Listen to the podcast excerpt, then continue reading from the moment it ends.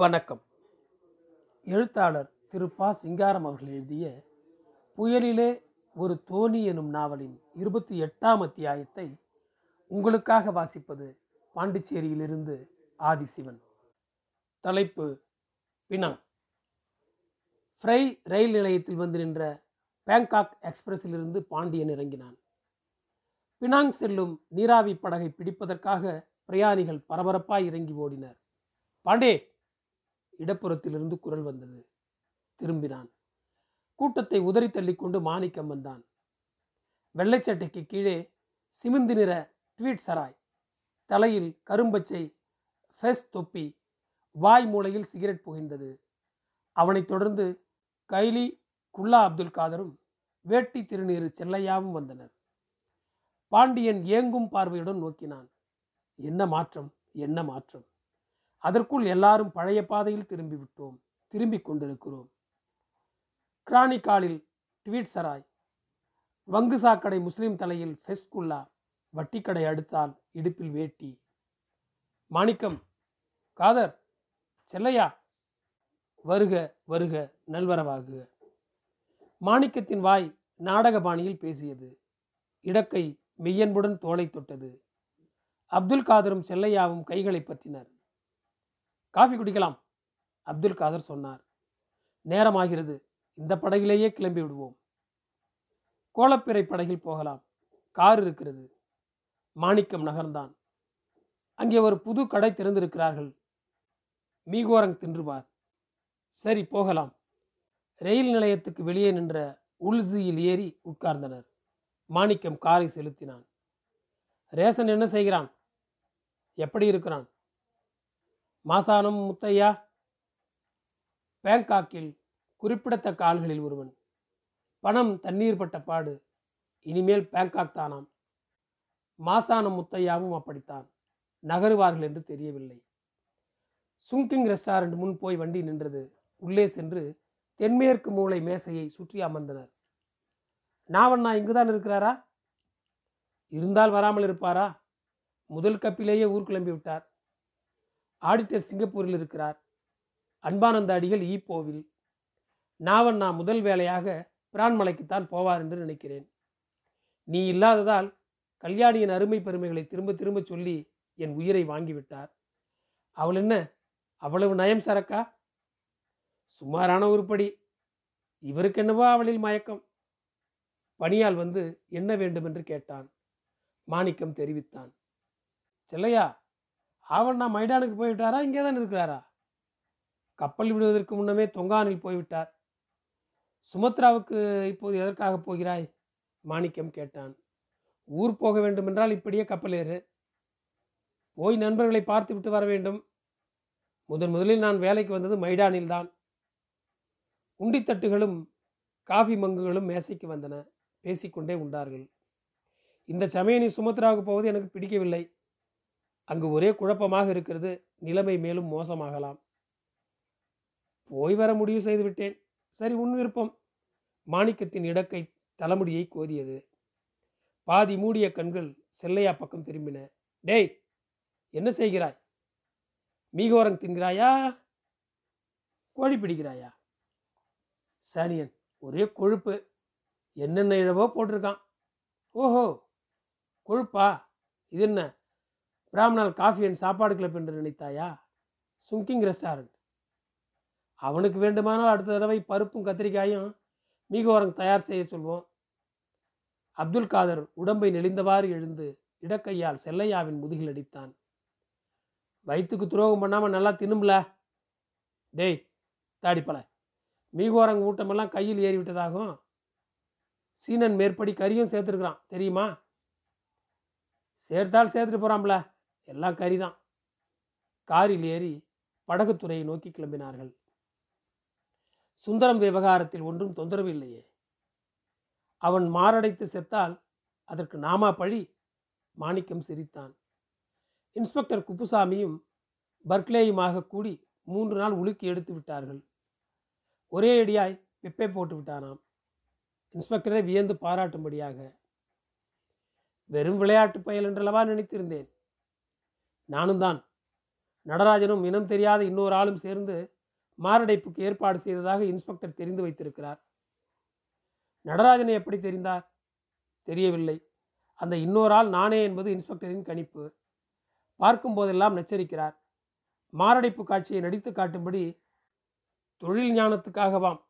இருவரும் சிரித்தார்கள். நடராஜன் எங்கே இருக்கிறான்? இப்பொழுது கோலாலம்பூரில். அவனை இங்கேருந்து கிளப்புவது பெரும்பாடாகிவிட்டது. தினசரி ஒரு தகராறு. ரக்வீர்லால் சங்கதி ஜாராங் முகாமோடு சரி. ஆங்கிலேயர்கள் கெட்டிக்காரர்கள். கார் வேகத்தை குறைத்து நிறுத்தினான். அவர்களுக்கு நடப்பு கணக்கில் தான் அக்கறை. குப்பை கிண்டுவதிலேயே நேரம் கழிந்தால் இவ்வளவு பெரிய சாம்ராஜ்யத்தை கட்டியால நேரம் ஏது? சனிக்கிழமை பகலில் பினாங் போய் சேர்ந்த பாண்டியன் ஞாயிற்றுக்கிழமை பூராவும் திங்கட்கிழமை மாலை வரை அங்கேயே தான் இருந்தான்.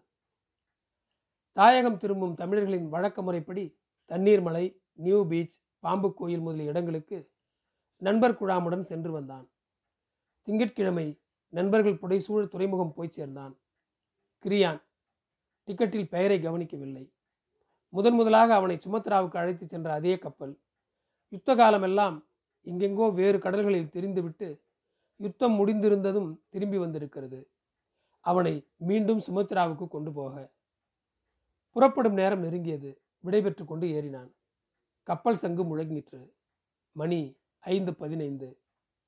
பிலவான் துறைமுகத்தை நோக்கி புறப்பட்டது கிரியான். ஆட்கள், வண்டிகள், கட்டிடங்கள், கப்பல்களின் உருவம் மங்கி மறைந்தது. பினாங் நகரமும் மலேயாவும் பின்னேறின.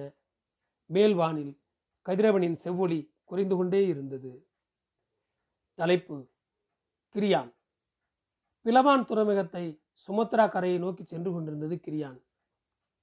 வானில் தாரகைகள் சூழ நின்ற சந்திரமதி ஒளி வீசினாள்.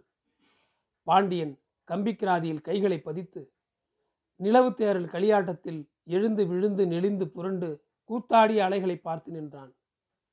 பச்சை நீலவானும் பசுமஞ்சள் கடல் பரப்பும் கலந்து நெகிழ்ந்து கிளர்ந்து மெல்லினிய மோகன பாட்டி இசைத்தன.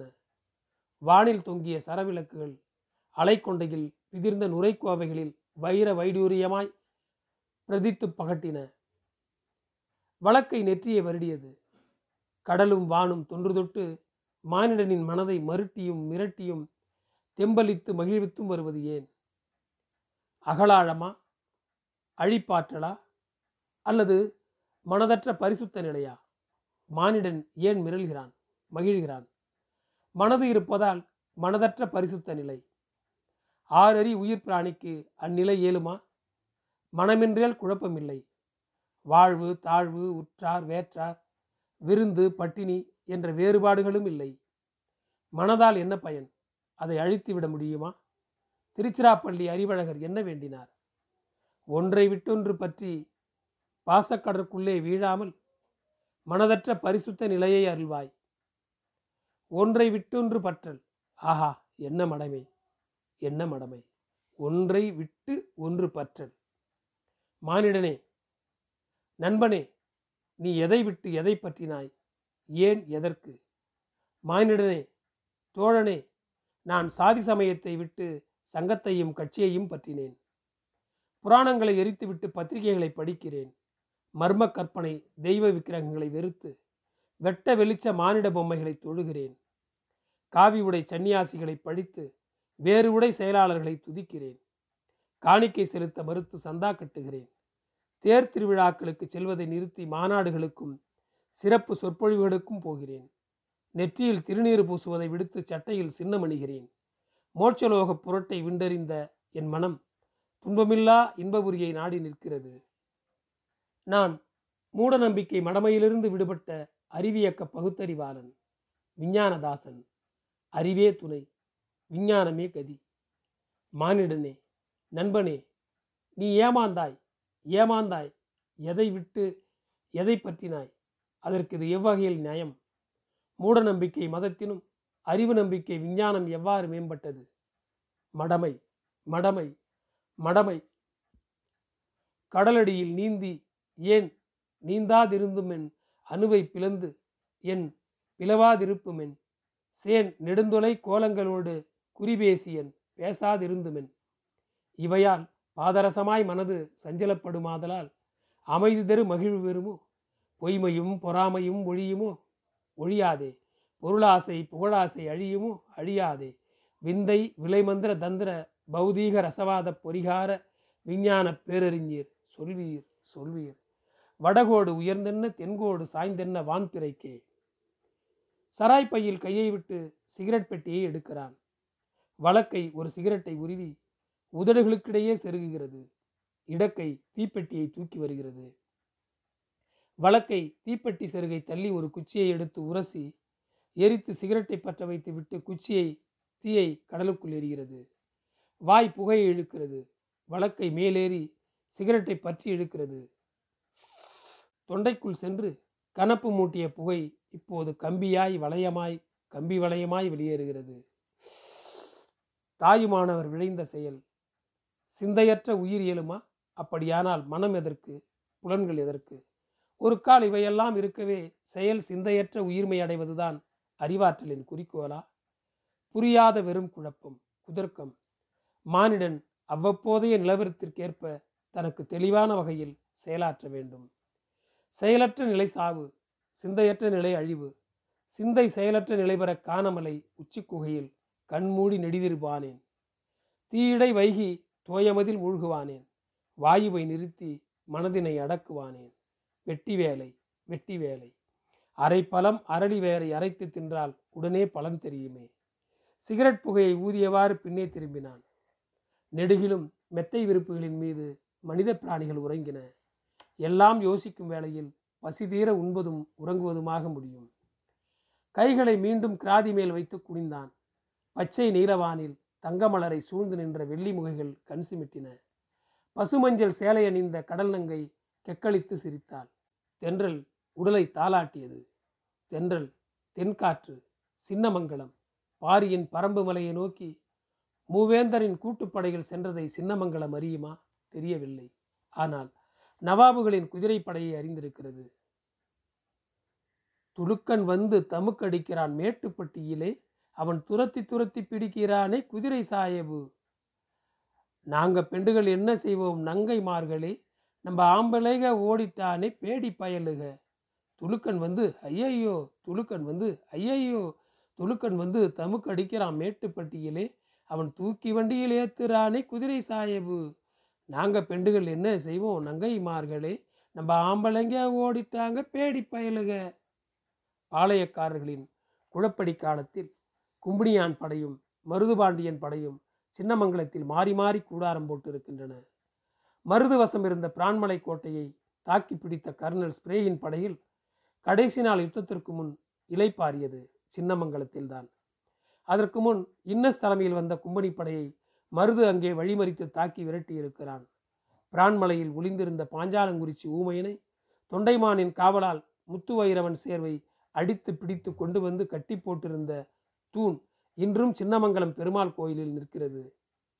நத்தம் லிங்கமநாயக்கனும் சிவகங்கை உடையார் தேவனும் வரிவசூல் என்ற சாக்குடன் மாறியும் மாறியும் ஒன்று கூடியும் வந்து குடியானவர்களை அடித்து வதைத்து கொள்ளையடித்த கொடுமையை எதிர்த்து இந்த ஊர் மக்கள் பள்ளுப்பறை அடங்களாய் 18 சாதியும் ஒரு தாய் வயிற்று மக்கள் என தோளோடு தோல் நின்று வீறுப்போர் புரிந்திருக்கிறார்கள். ஊமையனை பிடிக்கவென்று வந்த எட்டப்பனின் கம்பலரும் தொண்டைமானின் கல்லரும் இங்கே முகாம் போட்டிருந்தது ஊர் மக்களுக்கு நெல்லுப்புள்ளு ஆடு மாடுகளையும் பணங்காசுகளையும் திருடியிருக்கிறார்கள்.